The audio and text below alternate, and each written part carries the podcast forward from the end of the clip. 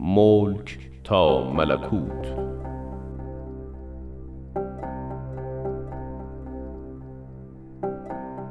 بر اساس کتاب بدایع الاثار و منابع تاریخی دیگر.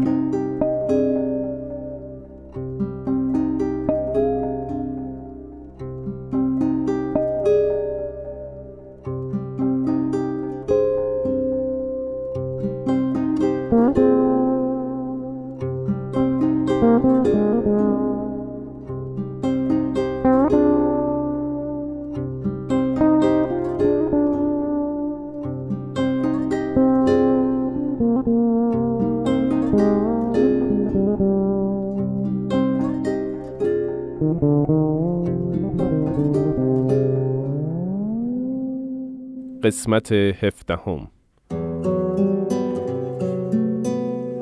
پیروان وفادار حضرت عبدالبها یقین داشتند. ایشان مرکزی هستند که میبایست حول محور ایشان در عهد و میثاق و پیمان الهی که حضرت بهاءالله در وصایای خود فرموده بودند ثابت قدم بمانند و در اجرای اوامرشان جانانه بکوشند.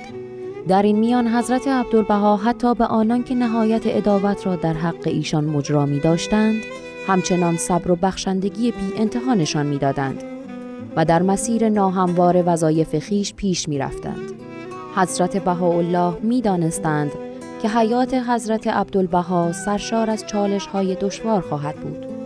با این حال به ایشان دستور فرمودند که گستره آین حضرت بهاءالله را به کل عالم بست دهند و آرامگاه حضرت باب را بنا کنند این وظایف به خودی خود عظیم بودند اما در حالی که دشمنانشان سعی در خار کردن ایشان و مانع تراشیدن برایشان بودند این وظایف در حال انجام بود و این اعمال دشمنان تنها پیروزی ایشان را شگفتانگیزتر کرد.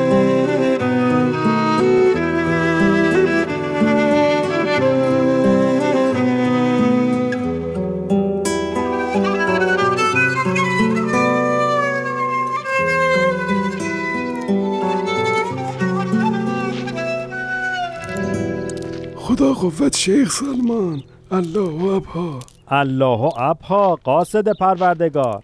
میرزا حیدر علی گرامی. تنه می‌زنی سلمان. تو را که از هند پیاده به عزم کوی دوست می روی و با قوت نان و پیازی طی طریق می کنی و با پیام ها مراجعت به اصفهان و شیراز و کاشان و تهران و بگو کل ایران می روی و پیام ها را به دست مشتاقان میرسانی چه باید نام گذاشت؟ شنیدم بیگانگان تو را جبرئیل بابیان مینامم ماشاءالله. باید مرا صبور و شکور بنامند که در اصفهان به کرات و مرات در مشقت شدید میافتم و یاد رضایت حضرت عبدالبها قوت مرا دوچندان می کند این از الطاف پروردگار از شیخ سلمان که ما را قاصد این پیام ها کرده است. خصوصا شما را که اولین قاصدی که به حضور حضرت عبدالبها آمده بودی و با پیامی خطاب به یاران هندوستان مراجعت کردی خب چه خبر؟ از ایران میایی؟ آری با بهایان زیادی ملاقات کردم پیام ها و دستورات حضرت عبدالبها را به آنها رساندم وقتی مجده ساخت بنای آرامگاه حضرت باب را به آنها دادم همگی اعلام آمادگی برای ارسال هدایا و سهیم شدن در ساخت این بنا نمودند. شوق عظیمی در دلشان برپا شده از شیخ سلمان. آری من هم با همین پیام شادی و مدد مؤمنین به این آین مبارک آمدم. تعداد زیادی از استادان ساخت و ساز با جان و دل مسئولیتی را پذیرفتند. از هر طرف ممتاز در این مساله فرستاده می شود. قطعا حضرت عبدالبهای محبوبم در کنار نظارت دقیق بر این امر عظیم مشغول نوشتن آثار و نامه به سراسر جهان نیز می باشند. می‌دانم کوه کرمل روزی بهشت این سرزمین خواهد شد. از آن طرف دستورات لازم برای آماده کردن مؤمنین جهت انتقال پیکر حضرت باب به مغر و آرامگاه ابدی را می‌دهند.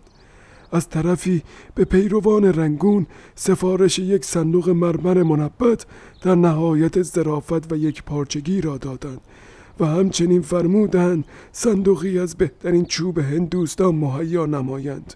در حیرتم این همه مسئولیت؟ اما می‌دانم همه چیز طبق دستورات حضرت عبدالبها پیش خواهد رفت. ایشان در دستان پرقدرت حضرت بهاءالله پرورش یافتند. شکی نیست سلمان. کشتی آین حضرت بهاءالله محکم و پرقدرت در این دریای متلاطم پیش می رود اما یک خبر مهم دارم. سر از پا نمی شناسم سلمان. یادت هست در سال 1894 میلادی دو تن از بهاییان به ایالات متحده نقل مکان کردند و توانستند بسیاری از نفوس را کمک کنند تا حضرت بهاءالله و دیانت ایشان را بشناسند. آری یادم هست. چه شده؟ خیر باشد. تعداد زیادی به آیین حضرت بهاءالله اقبال کردند و حضرت عبدالبها را به عنوان جانشین ایشان قبول دارند. دو تن از آن پیروان جدید که زن و شوهری آمریکایی هستند و از درک کلام حضرت بهاءالله به جان آمدند. توانستند یکی از زنان سرشناس آمریکا به نام فیبی هرس را ملاقات کنند و الهام بخشند. حال خانوم هرس تصمیم گرفته ایشان را در عکا ملاقات کند. عجب خبر خوشی میرزا حیدر علی. این کاری است که در این زمان انجامش برای یک زن غربی بسیار عجیب و غیرقابل فهم است. درست است. اما قرار است ایشان با چند تن از دوستان از جمله آقا و خانوم گتسینگر بیایند. این اولین بار است که بهاییانی از غرب با حضرت عبدالبها ملاقات می کنند شیخ سلمان می بینی؟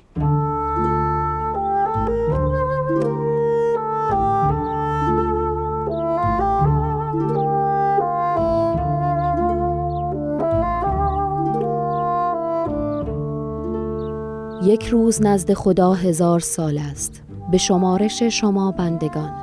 سوره حج آیه چهل و هفت.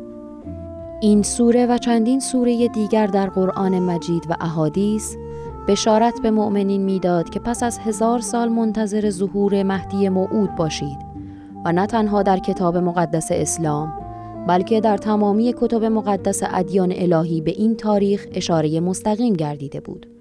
سید و جوانی از خطه شیراز متولد شدند بی آنکه بدانند امانت دار چه امر عظیمی هستند. و آن برگزیده سید علی محمد شیرازی. پرورش یافتند تا در 25 سالگی همان شبی که حضرت عبدالبها متولد شدند پنج جمادی الاول 1260 هجری قمری بعثت خیش را به منتظرانش اعلام نماید و بشارت هزار ساله به سرانجام برسد. اما سنت در مقدسین همیشه در جریان است. رد و حبس و تکفیر آن وجود نازنین و کشتار عدهای کثیری از مؤمنین حضرت باب و سرانجام دستور قتل آن فرستاده پروردگار به حکم امیر کبیر در سال 1266 هجری شمسی در سن 31 سالگی این ایمان و عشق مؤمنینش را قوی تر کرد و چون آن وجود مقدس در آثارشان مؤمنین را بشارت به ظهور پس از خود داده بودند یاران با وفایشان به سوی بحر عظیم حضرت بهاءالله چون چشمه ای زلال روان شدند و اینک پس از شهست سال به امر حضرت بهاءالله می بایست از ایران حضرت عبدالبها پیکر حضرت باب را به مکان تعیین شده منتقل می نمود. کوه کرمل کوهی که کل انبیا آن را محل سلطنت و شکوه خداوند و بهترین مکانها نام بردند.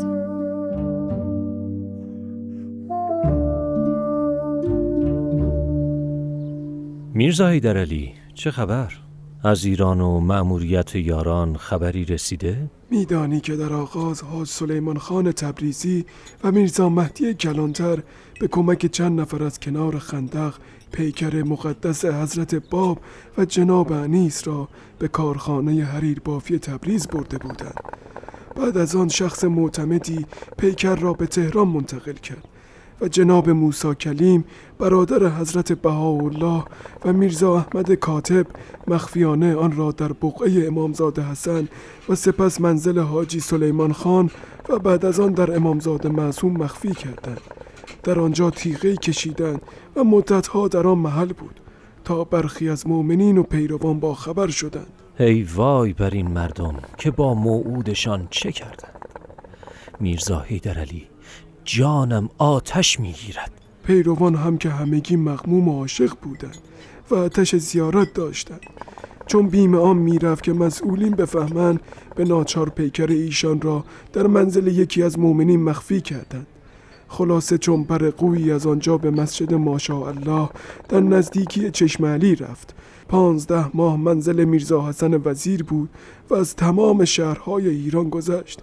و قرار شد از بغداد و دمشق و بیروت بگذرد و نهایتا با دستور حضرت عبدالبها با کشتی وارد حیفا شود. که شد؟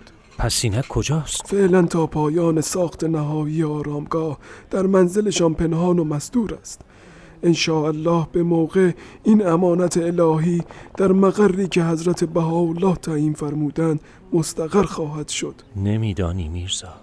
وقتی از ایشان شنیدم که میفرمودند هر سنگ آن منا و هر سنگ راهی که به آن منتهی میگردد با اشک بی پایان و مسائب فراوان برداشتم و در جایش گذاشتم چقدر محسون شدم. به من هم فرموده بودند که به قدری عرصه را به من تنگ کرده بودند که ناچار یک شب آمدم و دعا و ذکری که از حضرت باب داشتم بارها خواندم.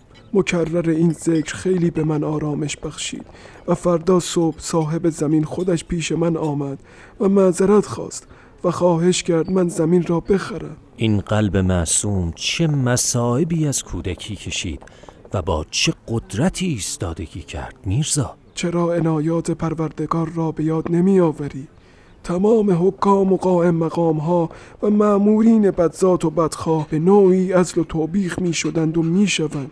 این از عظمت امر خداوند است که حارس این بنیاد می شود میرزا رضا. حقیقتا اجاب برانگیز است. عارف بیگ را که دیدی؟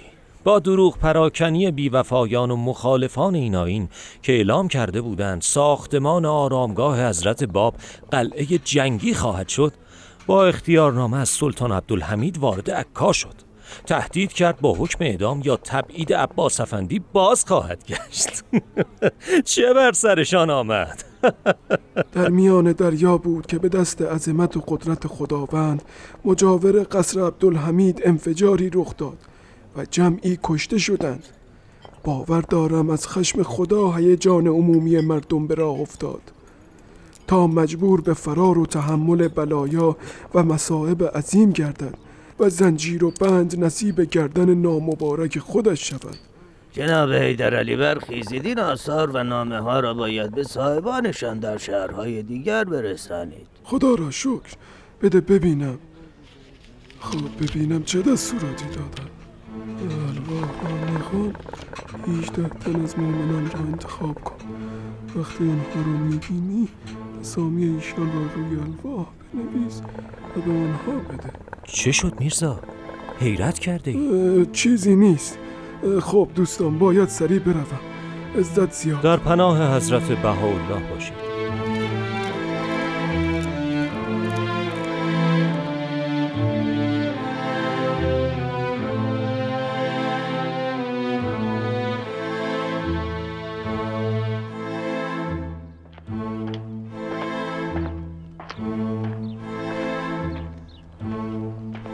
جناب علی جناب علی بیستید با شما کار دارم. عوض می‌خواهم. در اندیشه بودم بفرمایید. سلام. بنده داماد میرزا عباس هستم که به ایشان نامه ای رساندید. ایشان بعد از مطالعه نامه سجده کرد و به گریه افتاد. جویا شدم. گفت بدون آنکه درخواستی از معبودش کرده باشد جواب آرزویی که داشت را دادند.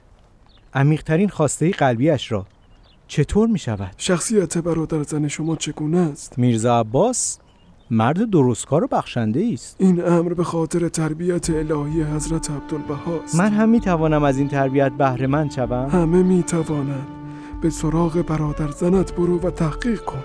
ببین دلت تو را به کجا می‌برد. خدا خیرتان دهد میرزا. می‌روم. می‌روم و با جان و دل میشنوم و می‌خوانم.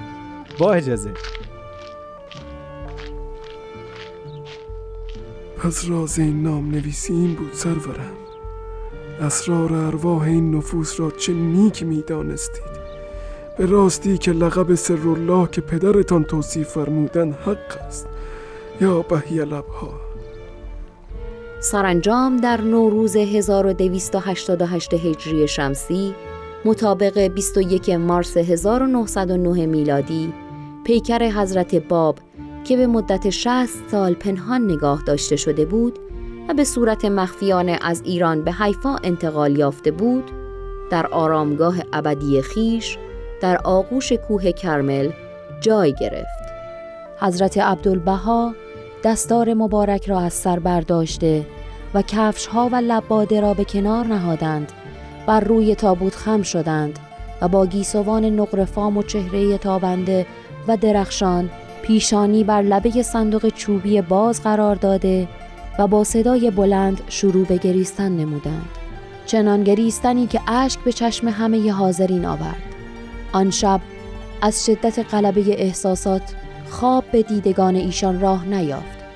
آن تاریک ترین شبهای زندان حضرت باب به دور از همه یاران با وفایش و حتی محروم از یک چراغ به آرامگاهی نورانی با بنایی شگفتانگیز و زیبا بر روی کوه کرمل بدل شد تا زیارتگاه اهل عالم گردد.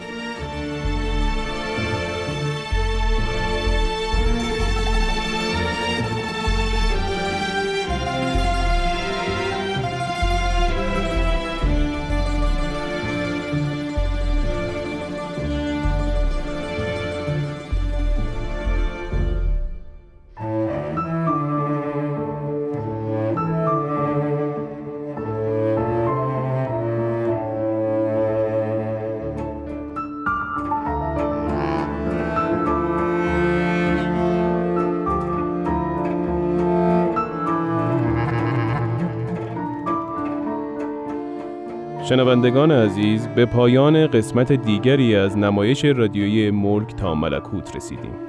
ادامه این داستان را در قسمت بعد از پرژیم بی ام خواهید شنید.